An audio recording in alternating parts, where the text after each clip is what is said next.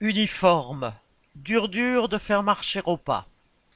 Dans son enthousiasme à enrégimenter la jeunesse, Gabriel Attal, ministre de l'Éducation nationale, puis Premier ministre, avait affirmé son souhait de voir les élèves porter l'uniforme. Mais l'opération s'annonce plus compliquée que prévu.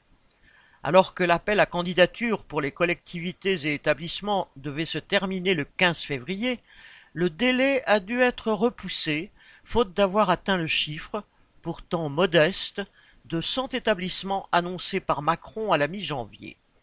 En réalité, la nouvelle ministre de l'Éducation nationale, Nicole Belloubet, a annoncé le 18 février que, pour l'instant, seules 87 écoles, collèges ou lycées se lanceraient dans l'expérimentation.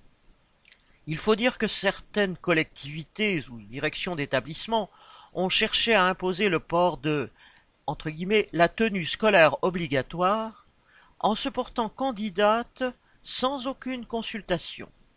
Dans certaines villes, des parents ont manifesté devant les mairies, des enseignants ont dénoncé le budget alloué à la mesure alors qu'il manque de l'argent pour acheter des manuels scolaires.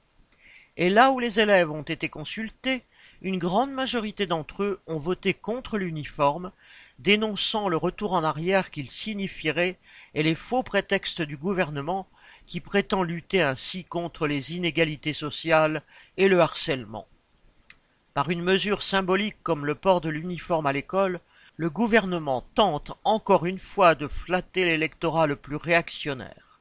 Heureusement, cela ne passe pas si facilement auprès de la jeunesse. Tant mieux si elle n'est pas prête à marcher au pas. Camille Palieri